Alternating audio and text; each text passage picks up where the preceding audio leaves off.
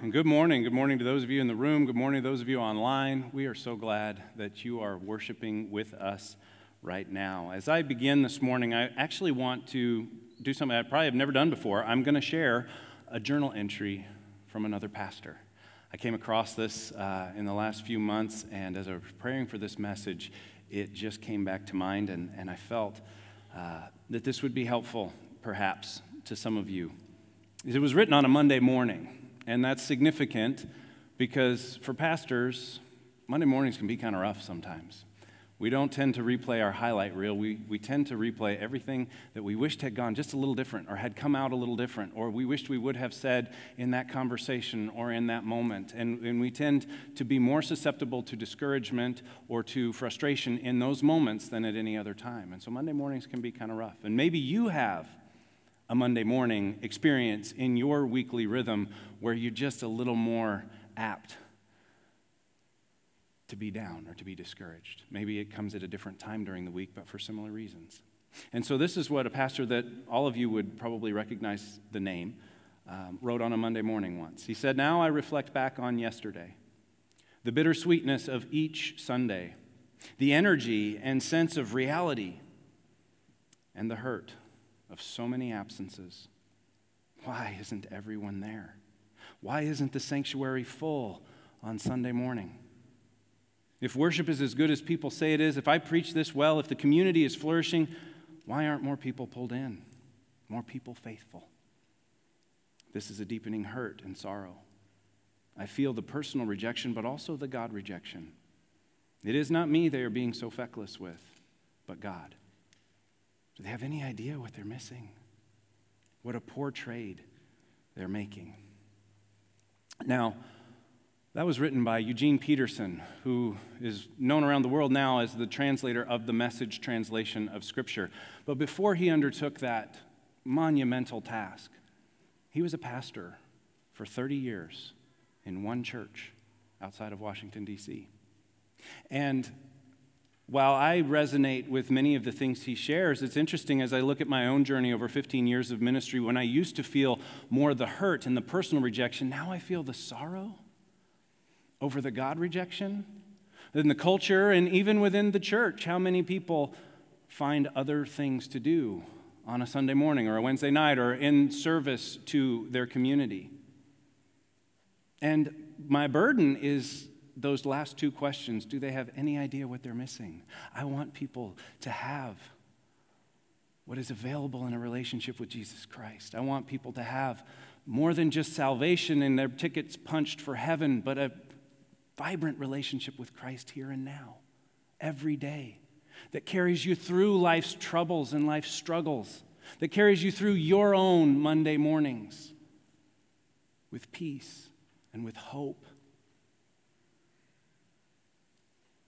And so I share that with you as we begin this morning because today's message, as we finish up the series titled Kingdom Power, today's message is titled Patience is Powerful. Patience is powerful. We're going to see that from a passage in this letter that Paul has written to Timothy, to his son in the faith. And we've been looking at something from each chapter uh, that continues or furthers our theme of unleashing kingdom power in our lives. That there is power available to us in the kingdom of God. And if we are in a relationship with Jesus Christ, then that power is available to us. Yet for many of us, it's on a leash, so to speak. It's in a drawer. It's relegated to something for super spiritual people, and yet the reality is that it's available to us if we are in Christ, if we are in the kingdom of God. It's available to us. And so, by way of reminder and just kind of wrapping things up in this series, at the beginning of the series, I encourage you to pick one of four levels of engagement. And so now it's time to say, How did you do? Did you pick a level of engagement? And if so, how did you do with the level of engagement that you chose? The first one was to commit to attend or to watch all four weeks. I know many of you have done that. If that was your level of engagement, then thumbs up from the pastor. You did it. And if that was a stretch for you, if that was a step of faith for you to make that commitment and you followed through on it, then two thumbs up because that is how we grow. by taking a step, making a commitment, and making good on it. Second level was to read and to pray and to study through a chapter of 2 Timothy each week, typically the one after. So maybe you haven't finished that for 2 Timothy chapter 4 yet, but you're on track. And if you've done that, I know you've been blessed and it's unleashed kingdom power in your life because that's the way God's word works. When we go back to it and when we study it and we look deeper into it and we ask God to apply it to our lives, He shows us. He shows us where we can respond in faith. The third one was to memorize 2 Timothy chapter 1 verses 6 and 7 and chapter 3 verses 16 and 17 which Pastor Ryan preached on last week. I, I, I actually picked chapter or I picked level 4. So I'm going to do that for you now and just encourage you that, that you can do this in the midst of everything else. You can do this. And so 2 Timothy chapter 1, verses 6 and 7, Paul says, For this very reason, I remind you to fan into flames the gift of God that is in you through the laying on of my hands. For God has not given us a spirit of timidity, but a spirit of power and of love and of a sound mind. That is a power packed passage. You memorize that and you have that on the tip of your tongue. When fear presents itself, you have kingdom power to face that fear and overcome that fear. And then last week, Pastor Ryan preached on 2 Timothy chapter 3, verses 16 and 17, which says, All scripture, all scripture is God breathed and is useful for correcting, for rebuking, for teaching and training in righteousness, that the man or woman of God may be thoroughly equipped for every good work. That's a powerful passage. That drives us into God's word. That reminds us that we need to be taught and we need to be trained, and we need to be rebuked sometimes, and we need to be corrected sometimes, so that we can be thoroughly equipped for every good work. And now, the fourth level was to have at least one conversation with at least one person about what you've been learning as you've done these other things. So, if you committed to level four, you've done all of level one, two, and three, and you had a conversation with somebody. How did you do? And it's not too late. Like the next series doesn't start until a week from today. So you still have some time. You still have some time to, to finish memorizing a passage or to have a conversation or to study one or two of those chapters if you need to, or to go and watch a message online. You still have some time. But last week, Pastor Ryan preached that the Word of God is powerful. And he focused on that passage of Scripture from chapter 3 that I just recited. And I'm so grateful. As I, as I watched him preach, I was so grateful that, that Linwood is a church that is committed to developing the next generation of pastors. That we're committed to providing a, a place with a safety net to learn and grow in ministry. And it was awesome to see him preach that, and I was particularly appreciative of how he explored the power of God's word in each of those four areas because we need each of those areas in our lives throughout our lives at different times and for different reasons. And I was also reminded as he shared that of, a, of something that Willow Creek Church did about 15 years ago. They commissioned a study titled the Reveal Study, and they started in their own congregation, and they wanted to find out what are the things that we're doing as a church that are actually helping people grow with the different programs, the different things that they can be a part of, the different ministries that they can be a part of. So they asked people, what are they doing and how are they growing? And do you know what they found was the number one thing that caused people to grow spiritually? It was daily reflection on Scripture and prayer. The Word and prayer. That was it. And they were a little surprised and thought, well, maybe this is just Willow Creek. So they opened it up and they invited other churches to do the same thing. And over 500,000 believers ended up taking that survey, and it was confirmed over and over and over again in every region, in every type of church, from the Reformed theology to the, the Wesleyan Arminian theology, from the charismatic, the deep south, the upper northeast. Everywhere you go, the word and prayer are the greatest catalyst for spiritual growth. So much so that if you're doing that and you're not doing anything else, you're growing. and if you're doing everything else but you're not doing that, you're probably not growing. It was that strong of a connection. And so that's why we talk about this all the time. That's why I talk about it. This drives my personal conviction to constantly encourage Bible engagement. And it's so fun to see the light come on for people when they really start reading the word and interacting, engaging with it on a regular basis, and they're journaling and they're meeting with people and they're talking about it and they're growing in the word. It's like they can't get enough of it. And I want that for everybody. So that's why I keep talking about that. Now, today's message, as I mentioned earlier, is that patience is powerful. You might say, well, what's the connection? Well, you'll see it, and it's a powerful connection when we get into 2 Timothy chapter 4, verses 1 through 5. So if you want to turn there in one of the blue hardcover Bibles in the seats in front of you, you can grab one of those, turn to page 1855. That's going to be our primary passage. We'll look a little bit before it uh, in a couple of spaces as well. But it's part of a broader section that starts in chapter 3, around verse 10, that some Bibles will head out as, as dealing with false teachers, or, um, or the NIV calls it Paul's charge to Timothy. And it is a solemn charge. And if you've ever been to an ordination service, you probably heard 2 Timothy chapter 4, verses 1 through 5. That when men and women are ordained for ministry, this is often the subject because Paul is giving this charge to Timothy. And I couldn't help but be reminded of my ordination service. It was a little interesting to me to notice that two weeks ago I preached a message on how remembering was powerful. And it was on the five year anniversary of my call to Linwood Church. So exactly five years had passed. And when I looked up a couple of pictures from my own ordination service, I found that it was exactly 10 years ago, 10 years ago Thursday, that I was ordained and commissioned for ministry. And so this is Pastor John Spear standing, giving me my charge, my call to ministry on that stage as he commissioned me, as he ordained me, along with others. And this picture is powerful to me because it shows a mentor and a discipler that I could look up to and hold in high regard and model my own ministry after. But this next picture shows a friend and a spiritual father that I could embrace and be embraced by. And I believe we need both if we're going to make it in life and if we're going to make it in ministry. So maybe you have somebody that's coming to mind right now as that discipler, mentor, friend, and spiritual father. And if so, I hope you'll reach out to them today and tell them the difference that they've made in your life. And if you don't, I hope you'll choose to be that for someone else. I hope you'll choose to come alongside somebody and disciple them and mentor them, but also to be close and accessible to them and be a friend to them. And to grow in your faith to the point that you can do that.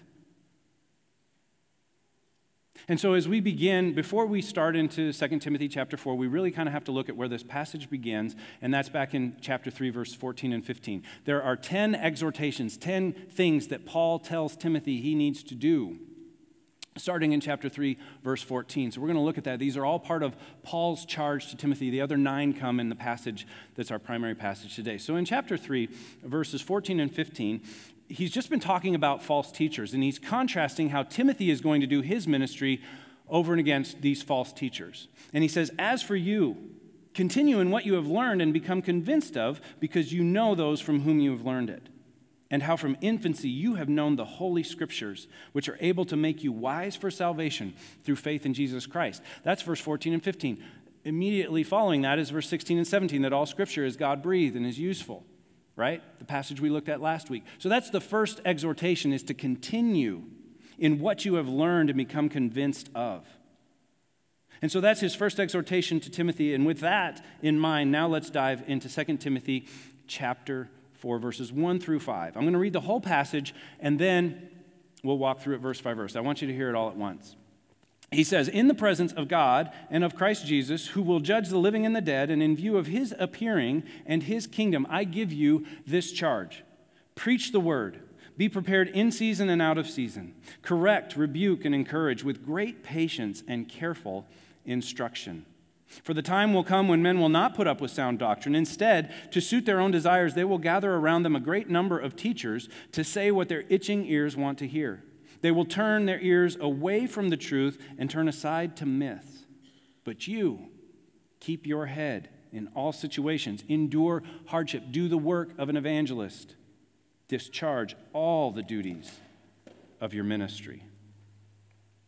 And so in verse 1 here, Paul is really laying it out. He's invoking God and Jesus, he's invoking the, the final judgment, and he's invoking the kingdom of God. So he is he is taking this very seriously. He is saying this is a really big deal. This is not something to be taken lightly. This is not something to be taken flippantly, or as Eugene Peterson would say, fecklessly. How many of you show of hands, had ever used the word feckless in your life?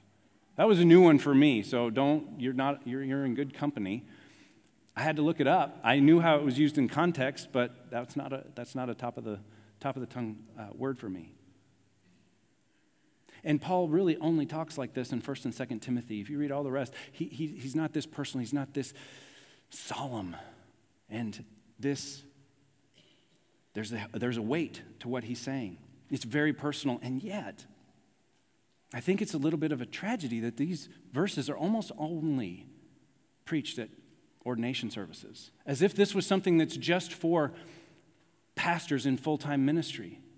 Because Peter says in 2 Peter chapter 2 that we are, all of us, the church, all of you are the royal priesthood, a holy nation, a people chosen and belonging to God. It's all of us. We are all the royal priesthood. Priests speak on behalf of God to people and on behalf of people to God. And so he's speaking to all of us when he says these words that come in the next verse. In verse 2, the charge begins with five more exhortations that are added to the one that he started in chapter 3, verse 14. So the first one that we see here right at the beginning of chapter 2 is preach the word. It points back to all scripture is God breathed that he just said in verse 16 and 17. He's saying, proclaim it, preach it, herald it. Do it publicly with conviction and persuasion. Do it both evangelistically to proclaim the good news to people who have never heard it, and also in the context of discipleship that we would learn to rely on the gospel, the good news that God loved the world so much that he sent his son to redeem us from sin that would separate us from God forever and has ushered us into the kingdom of God, into the family of God where we will live forever in the presence of God. That's good news. We got to proclaim that. We got to preach that. All of us, not just the person on the stage. That's good news for everyone in your life. We all have to be preaching the word. The next one is to be prepared in season and out of season. Now, that's a, strange phrasing, maybe, uh, not one that you're familiar with. And, and I would just sort of relate that to be, be ready, be prepared, whether it's convenient or not, whether the conditions are perfect or not, be ready. Another place, I think it's in Colossians, he says, always be ready to give an account for the hope that you have which means that we're living with so much hope that people would ask, What's going on with all the hope? And we would be prepared to say, It's from Jesus. And it's available to us regardless of our circumstances. So he's saying, be prepared in season and out of season. Be like a palm tree. In Psalm 92 12, it says that the righteous shall be like palm trees, which you might think, well, that's interesting, until you start to think about what's unique about palm trees. That palm trees can make it through the severest drought. And it's also interesting to me that when a hurricane comes through and levels a beach, what's the only thing standing? The palm trees, right? The man made structures can be demolished and a palm tree will still be standing. And the, the reason is the same for both that they can, they're drought resistant because they have a taproot that goes way down. Some, some palm trees go twice as far into the sand as they go up into the air. And they're flexible. The righteous will be flexible. So when the winds of life are blowing you around, you don't lose your bearings, you don't lose your moorings because you've gone so deep into God's word that you can flex and you can bend and you can still stand and you can still bear fruit. Palm trees bear their coconut fruit. Like Jeremiah 17, 8 says, Blessed is the one who trusts in the Lord. He shall be like a tree planted by a stream that does not wither or cease to bear fruit. And so we should be faithful. We should be prepared in season and out of season. Now, the, the next three come in rapid fire in the second half of verse 2. That we're told that we would correct, rebuke, and encourage with great patience and careful instruction. Now, correct and rebuke were in the list of the things that Scripture is profitable for just a few verses back. And so we can use Scripture to do that, and we can use our personal testimony to do that, to correct people when they're wrong, to rebuke people when they're wrong, but also to encourage people. To encourage means to come alongside with courage and strength, to, to come alongside someone who is discouraged and bring courage, to come alongside someone who is weary and bring strength that helps them move forward. And it's interesting, if you've ever studied the Holy Spirit, the, the Greek word that is translated for the Holy Spirit in several places in Scripture is the paraclete. How many of you have ever heard the Holy Spirit referred to as the paraclete? A number of hands go up. Well, there's a verb form of paraclete that's used here for encourage. And it just means basically be the Holy Spirit in somebody else's life. Come alongside them, be the hands and feet of Jesus in their life. Encourage them, strengthen them, comfort them, give them wise counsel. Do those things, be a tangible physical manifestation of God's grace in their life. But don't miss this. All five of these, to preach the word, to be prepared in season and out of season, to correct, rebuke, and encourage, all five of them are to be done with great patience and careful instruction. That's added at the end there of verse 2. And I'll be honest with you, I've always paid more attention to what I'm supposed to do as a pastor in this verse than how I'm supposed to do it. And it was the last time through this passage where that word patience jumped off the, the page. And I thought, okay, is patience referring to encouragement, or is patience referring to those last three, or is patience referring to all five? And so I did some digging and I did some work and I looked at the, the words and the verb tenses and I found a really smart guy. He was so smart that he, he just initialed his first name. You know, that, like, that's a pretty big deal when you just initial your first name. His name is not Glenn Hinson, it's E. Glenn Hinson, right? And he just laid it out perfectly clear. The whole ministry, Paul is saying, the whole ministry is to be done with complete patience and care in teaching and how each of those exhortations that we're supposed to do to preach the word, to be ready in season and out of season, to correct, rebuke, and encourage, all of those are to be done with complete patience and careful instruction. That's why patience is powerful. Patience is essential to the work of ministry. Because you'll have your Monday morning experiences. You'll have those moments where you preach your heart out on something like baptism, and you hold a baptism class, and you're the only one that shows up. That'll happen. Something like that will happen in your ministry. You'll invite somebody and they'll say no. You'll invite them again and they'll say no. You'll invite them again and they'll say no. Or you'll pray for somebody for years and years and years and see no change whatsoever. And then all of a sudden, you'll see the change. Was it the magic prayer that you prayed right before that, or was it the faithfulness? that preceded it. We have to be patient in the work of ministry. We have to be patient. We have to have long passion. That's what that word means. It's the Greek word macrothemia that we translate as patience. It's actually two words. The Greek language does this a lot. They take two words and they smash them together. And so macro means long, and themia means passion or suffering. I like passion because I think we have to have a long passion. We have to maintain and sustain our passion for Jesus for the long term, not just in the short term, for the long term. And I can't tell you how encouraging that was to me. As I read definitions of macrothemia, of patience, I saw two main themes. The first one has something to do with this that waiting sufficient time before expressing anger. This avoids the premature use of force or retribution that arises out of improper anger, uh, which is a personal reaction. You need that in ministry, let me tell you what. The more you put yourself out there for Christ, there's going to be people that stand in resistance to you. You better have some long passion. You better be able to hold your tongue sometimes and not say the first thing that comes to mind or the second. Right?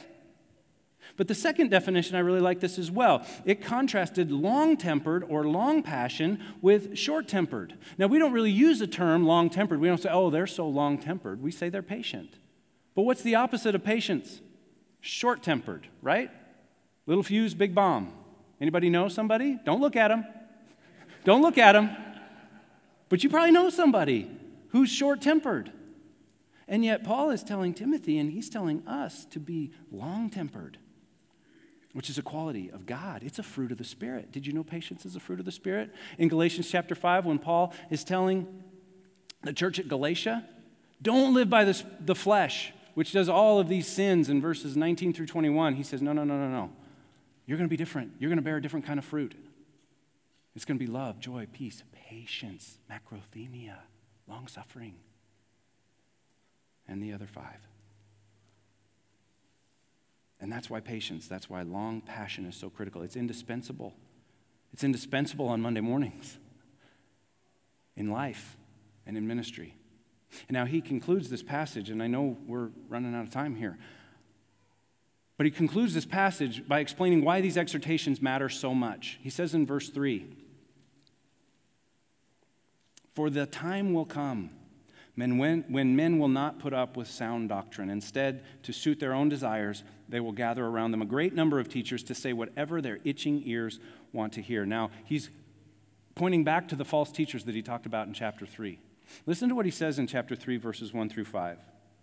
Mark this there will be terrible times in the last days. People will be lovers of themselves, lovers of money, boastful, proud, abusive, disobedient to their parents, ungrateful, holy, unholy sorry, unholy, without love, unforgiving, slanderous, without self control, brutal, not lovers of the good, treacherous, rash, conceited, lovers of pleasure rather than lovers of God, having a form of godliness, but denying its power, have nothing to do with them. Does that sound familiar? Does that sound like a trip through social media or the five o'clock news? It does to me. And that haunting phrase, people won't put up with sound doctrine from chapter 4, verse 3. They'll just leave. And as wonderful as the internet has been for spreading the gospel, it has been equally useful to the enemy in spreading false teaching. All you need is five minutes in a Google search, and you can pick a sin and find somebody telling you that sin's really okay. And here's why. And then if you want to find another one, you can find another one. There are all kinds of people out there spreading all kinds of false teaching, and it's compounded by the lack of biblical literacy in the church. We follow after this false teaching because we don't know what the word says. That's why you have to read it every single day. You have to know what the word says. So that so that while many are rejecting the truth, they'll find the truth from you. You can speak against the, the mistruth. You can speak against the people that are turning from the truth and embracing myths. And that's why one of our core values is centering our lives on the Word. The Word matters, the Word is powerful. If it's in you, it can be in the world through you. Now, verse 5 concludes with five or four more exhortations to bring a total of 10. The first one is to keep your head, to be sober minded. I think that points to that first definition that we had of patience. Don't express anger right away, don't use force right away. Be patient, keep your head. And then he continues, endure hardship. That's been a theme of the whole letter. Do the work of an evangelist that's spreading the good news. And last but certainly not least, he says, discharge all the duties of your ministry. The ESV translates that fulfill your ministry. And so it's not like a checklist. Okay, I've done this, I've done this, I've done this. He's saying, finish the race, stay the course, don't give up. Don't give up. Complete it, carry it out, satisfy it fully. Stay with it to the end. That's what he's saying to Timothy. And Paul could say it because he'd done it. He finished the race, he ran the good race, he fought the good fight. And so, our bottom line today is that patience paves the way for breakthroughs. Patience paves the way for breakthroughs. And patience is powerful because it paves the way for breakthroughs we'd never see without it. We'd give up too early. If you just have short passion, where you get all fired up and you go out and you try and it doesn't work and you quit, you miss a breakthrough that would come if you had long passion and you kept going and you kept inviting and you kept praying and you kept giving and you kept serving and you kept encouraging and you finished the work and you kept watching for the breakthrough. I've heard a number of people say something to the effect of, we seriously underestimate, I'm sorry, we seriously overestimate what God will do in the short term, and we underestimate what God can do in the long term.